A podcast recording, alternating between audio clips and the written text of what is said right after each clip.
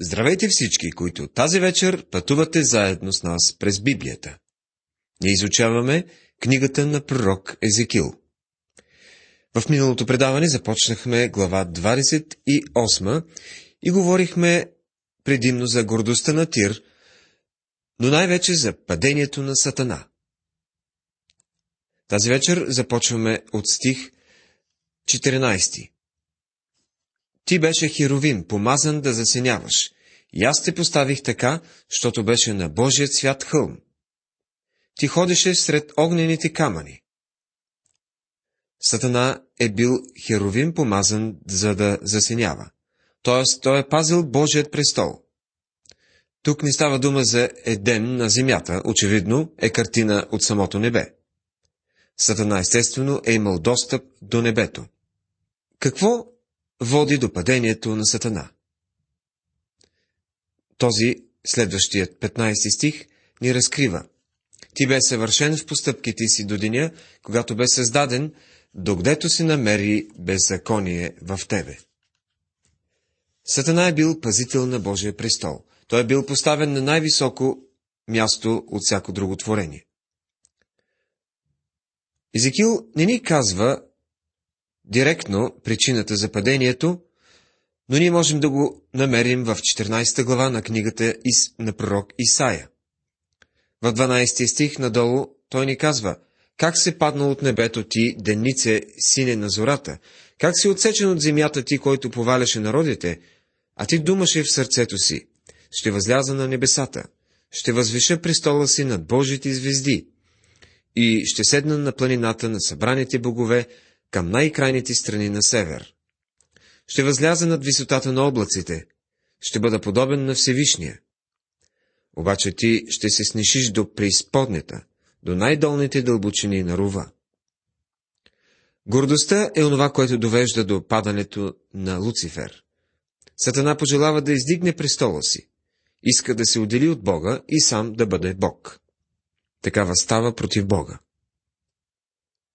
Нека ви кажа следното. Ако сте от онези светии, които си мислят, че са вече съвършенни и могат да служат за мярка на останалите, то не забравяйте, че Сатана е бил светъл ангел.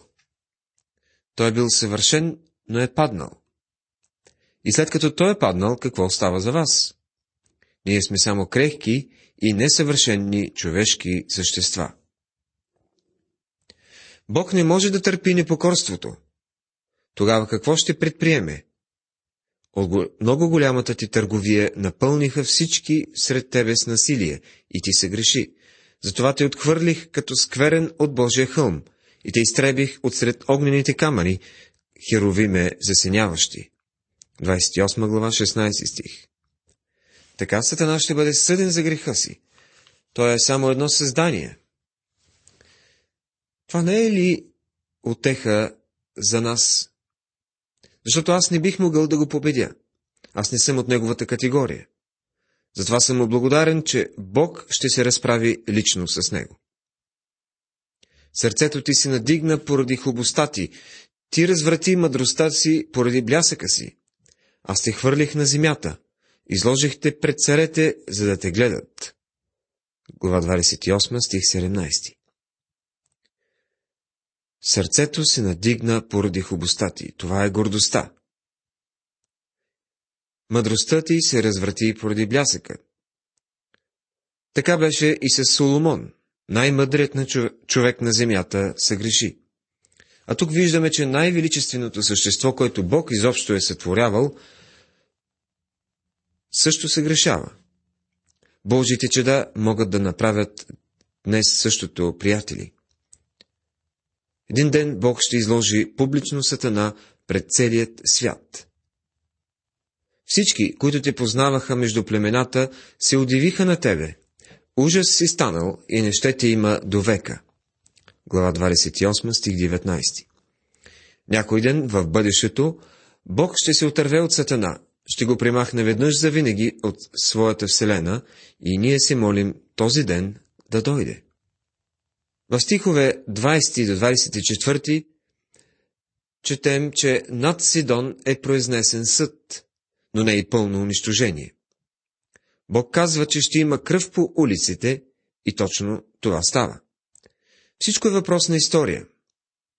Интересно е да отбележим, че Тир най-големият град и столица на това време и бива унищожен напълно, изтърган до основи и повече не е възстановен. Сидон обаче, който е на около 15 км от Тир, също е съден, но не е и унищожен. Този град все още съществува и днес. Това е мястото, където се събира петролът от Близкият изток. Той минава по тръбопровод и там го товарят на кораби.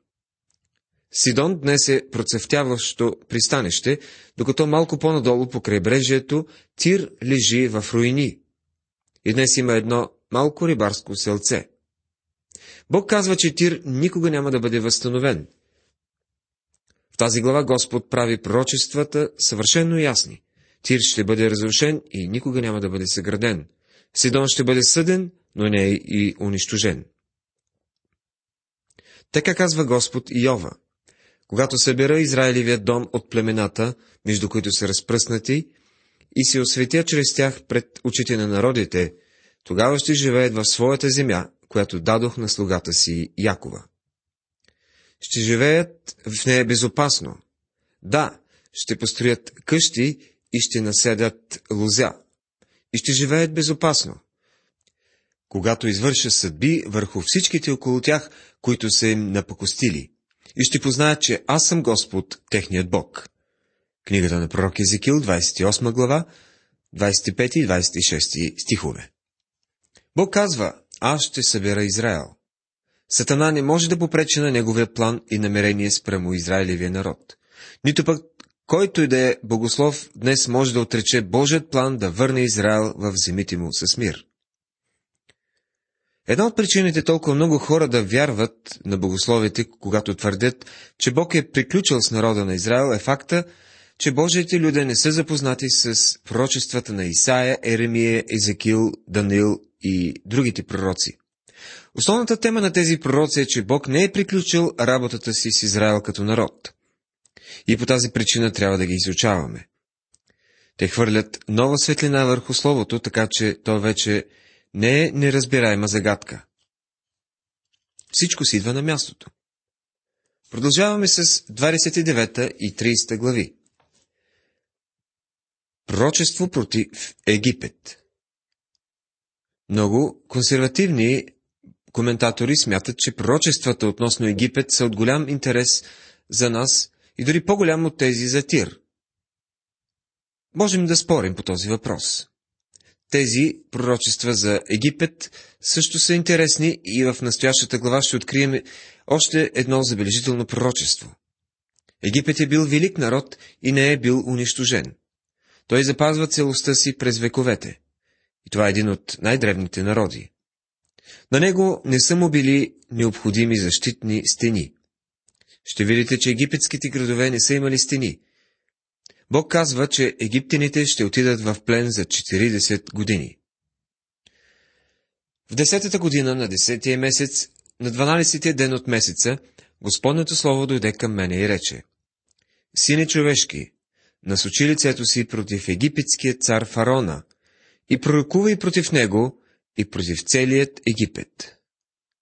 Глава 29, стихове 1 и 2 Бог заема съвсем категорична позиция спрямо египетската земя. Именно това е страната, която бе държала людите му в робство и ги бе въвела в идолопоклонство. Египет е бил трън в пълта на Израел дълги години и въпреки това Израел непрестанно търси Египет за помощ. Поради някаква причина израелтяните са прибягвали към Египет. Но сега Бог казва, че е против Египет и той ще бъде унищожен. Говори и речи, така казва Господ Йова. Ето аз съм против тебе, фараоне, египетски царю, великото чудовище, което лежиш всред реките си, което си рекло. Реката ми е моя. Аз я направих за себе си. Глава 29, стих 3. Великото чудовище очевидно е крокодилът.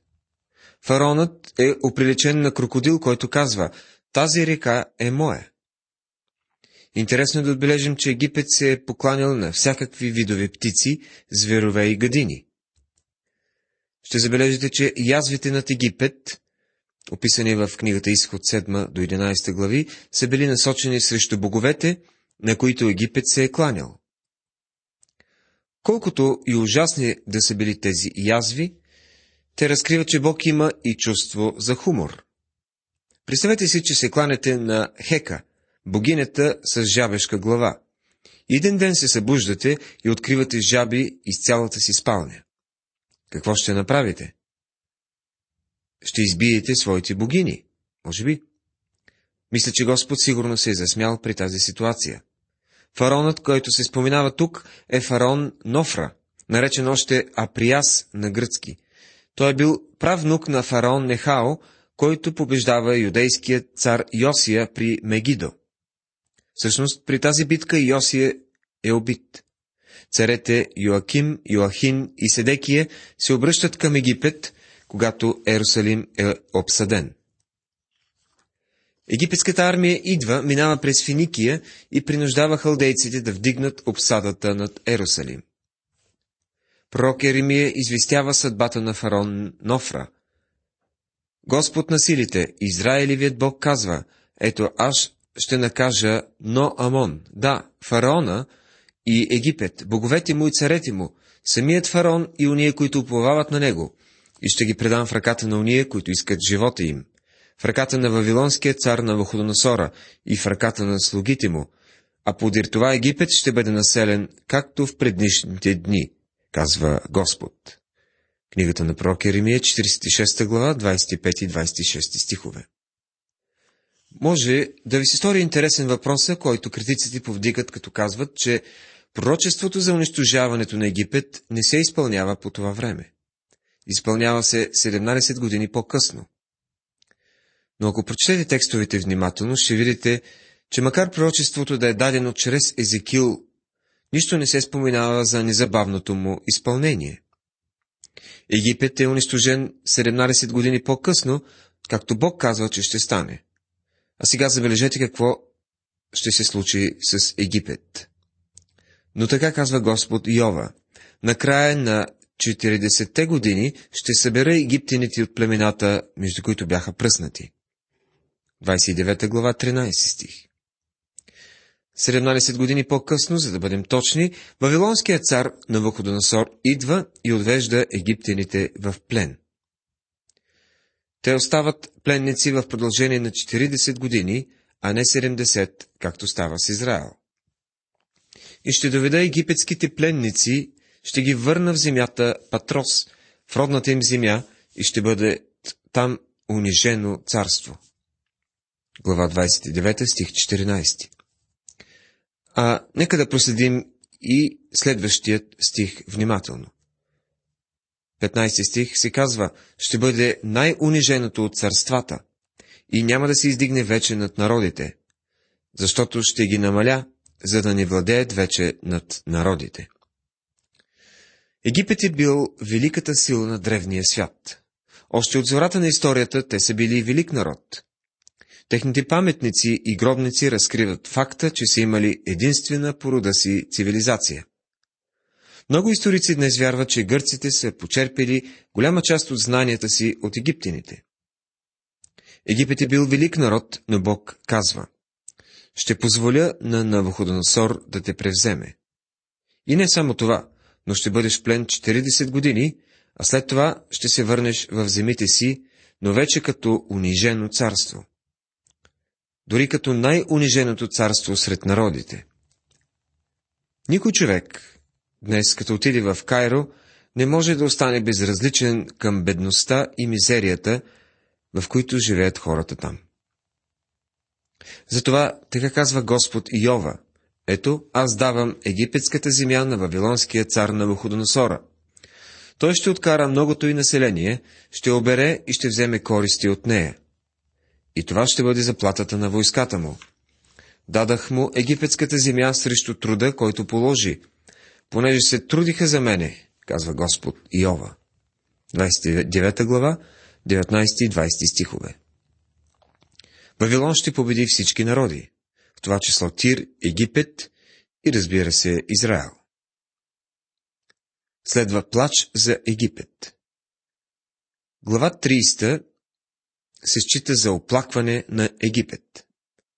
Езекил говори за опустошението на Египет и той наистина става един беден народ. Пак Господнето Слово дойде към мене и рече. Тази фраза се повтаря, не знаем вече колко много пъти. Езекил не иска да няма никакво съмнение в това, чии са тези думи. Сине човешки, пророкувай и речи, така казва Господ Йова. Лелекайте, олеле, за деня. Защото е близо денят, дори е близо денят на Господа. Облачен ден ще бъде времето на езичниците. Глава 30, стихове 2 и 3. Това е бил ден на плач и стенание, ден на жалеене. Облачният ден, за който се говори, е бил нещо необичайно. В египетската земя не са имали много облаци, защото там пада по-малко от 1 см дъжд на квадратен метър земя. Те изцяло зависят от река Нил за необходимата им вода. И между другото, те са се кланяли на нилския крокодил, както и на всякакви други животни сред птиците и насикомите. Времето на езичниците, от третия стих, е по-добре да се преведе като времето на народите. И ние днес живеем във време, когато народите се надигат по целия свят. Нож ще дойде върху Египет и голямо измъчване ще има в Етиопия, когато убитите паднат в Египет и когато откарат голямото му население и сринат основите му. Глава 30, стих 4. Понякога между Египет и Етиопия е имало съюзяване, макар през по-голямата част от историята двата народа да са били във враждебни отношения. Много учени смятат, че Моисей, като син на фароновата дъщеря, щял да бъде следващият фарон и че всъщност той е водил поход срещу Етиопия етиопяни, ливийци, лидийци и всичките разноплемени народи, Хув и жителите на съюзните земи ще паднат заедно с тях от нож, се казва в петия стих. По това време е имало съюз между тези народи, но всички ще бъдат покорени от Навуходоносор, който е бил световен владетел. Той е представен като златната глава в пророчеството на Даниил. Това е глава втора от тази книга така казва Господ, ще паднат и уния, които подпират Египет, и гордата му сила ще се сниши. От Мигдол до Сиена ще падат в него от нож, казва Господ Йова. Глава 30, стих 6 Не само Израел, но и всички уния народи са разчитали на помощ от Египет и всички те ще бъдат съдени заедно. Аз ще пресуша реките, ще продам земята в ръцете на зли човеци, и ще запустя земята и всичко, що има в нея, чрез ръката на чужденци. Аз, Господ, го изрекох. Глава 30, стих 12. Тези реки, които посочихме и преди, са всъщност различните разклонения по делтата на река Нил, и те наистина са били много. Имало е канали из цялата страна и онази плодородна област. Там наблизо се намира и Гесен, земята, където се установява Израел при пристигането си в Египет. Аз ще пресуша реките, ще продам земята в ръцете на зли човеци, заявява пророкът. Знаем, че по-късно Египет попада в ръцете на Александър Велики и след смъртта му неговите генерали си поделят народите, които е завладял. Клеопатра, която не е била египтянка, а гъркиня, е управлявала Египет. И ще запустя земята и всичко, що има в нея чрез ръката на чужденци. Египет попада под контрола на чужди народи, които позволяват на каналите да прелеят. Днес онези, които са ходили в Египет, казват, че цялата онази област се е превърнала в едно голямо блато. Бог бе казал, че ще запусти земята. И точно това се вижда днес. Ето и още едно забележително пророчество, записано в 13 стих. Така казва Господ Иова. Ще погубя и комирите, и ще махна от Мемфис нещожните идоли. не ще има вече княз от египетската земя и ще туря страх в египетската земя. По времето на Езекил, Мемфис е бил най-големият египетски град. Той е бил богат град с изобилие от идоли. По цялото протежение на улиците и от двете им страни са били наредени идол до идол. Те са представлявали украсата на Мемфис. Никой друг град не е имал толкова много идоли, както Мемфис. Бог казва, че ще направи идолите да изчезнат от Мемфис. Днес, на мястото, където се предполага, че се намират руините на Мемфис и всичко, което е останало от някогашните многобройни идоли, има само една статуя на Рамзес. Тя лежи по гръб, а около нея се издигнали сграда, която да пази статуята. Това е единственото, което е останало в Мемфис. Бог извършва точно онова, което казва, че ще извърши. И прави така, че идолите да изчезнат. Неща има вече княз от египетската земя. В Египет вече няма царе. Нито пък някой от управляващите може да се нарече велик владетел. Всички те е трябвало да търсят помощта и подкрепата на други народи. Ще излее и роста си върху египетската крепост Син и ще изсека голямото население на Но. Глава 30, стих 15. Син е Пелузи и по-настоящем е напълно погребан в пясъците. Говори се за населението на Но. Това е Тива, който е бил голям град в горен Нил. Руините са още там, но величието му отдавна е изчезнало. И в последните стихове Бог продължава да говори за големите градове на Египет, които днес са напълно изчезнали.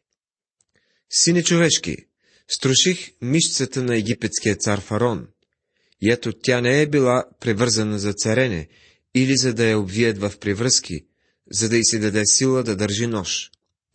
Затова така казва Господ Иова.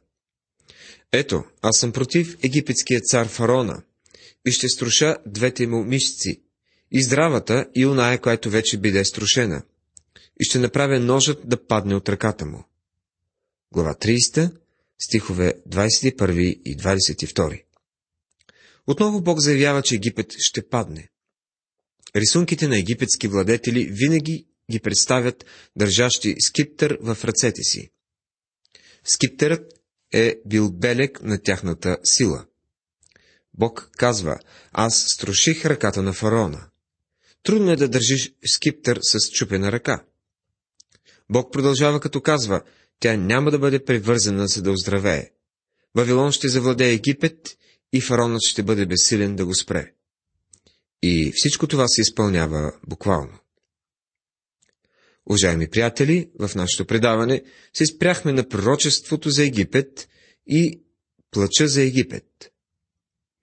В следващото предаване ще изучаваме глава 31. Бог да ви благослови!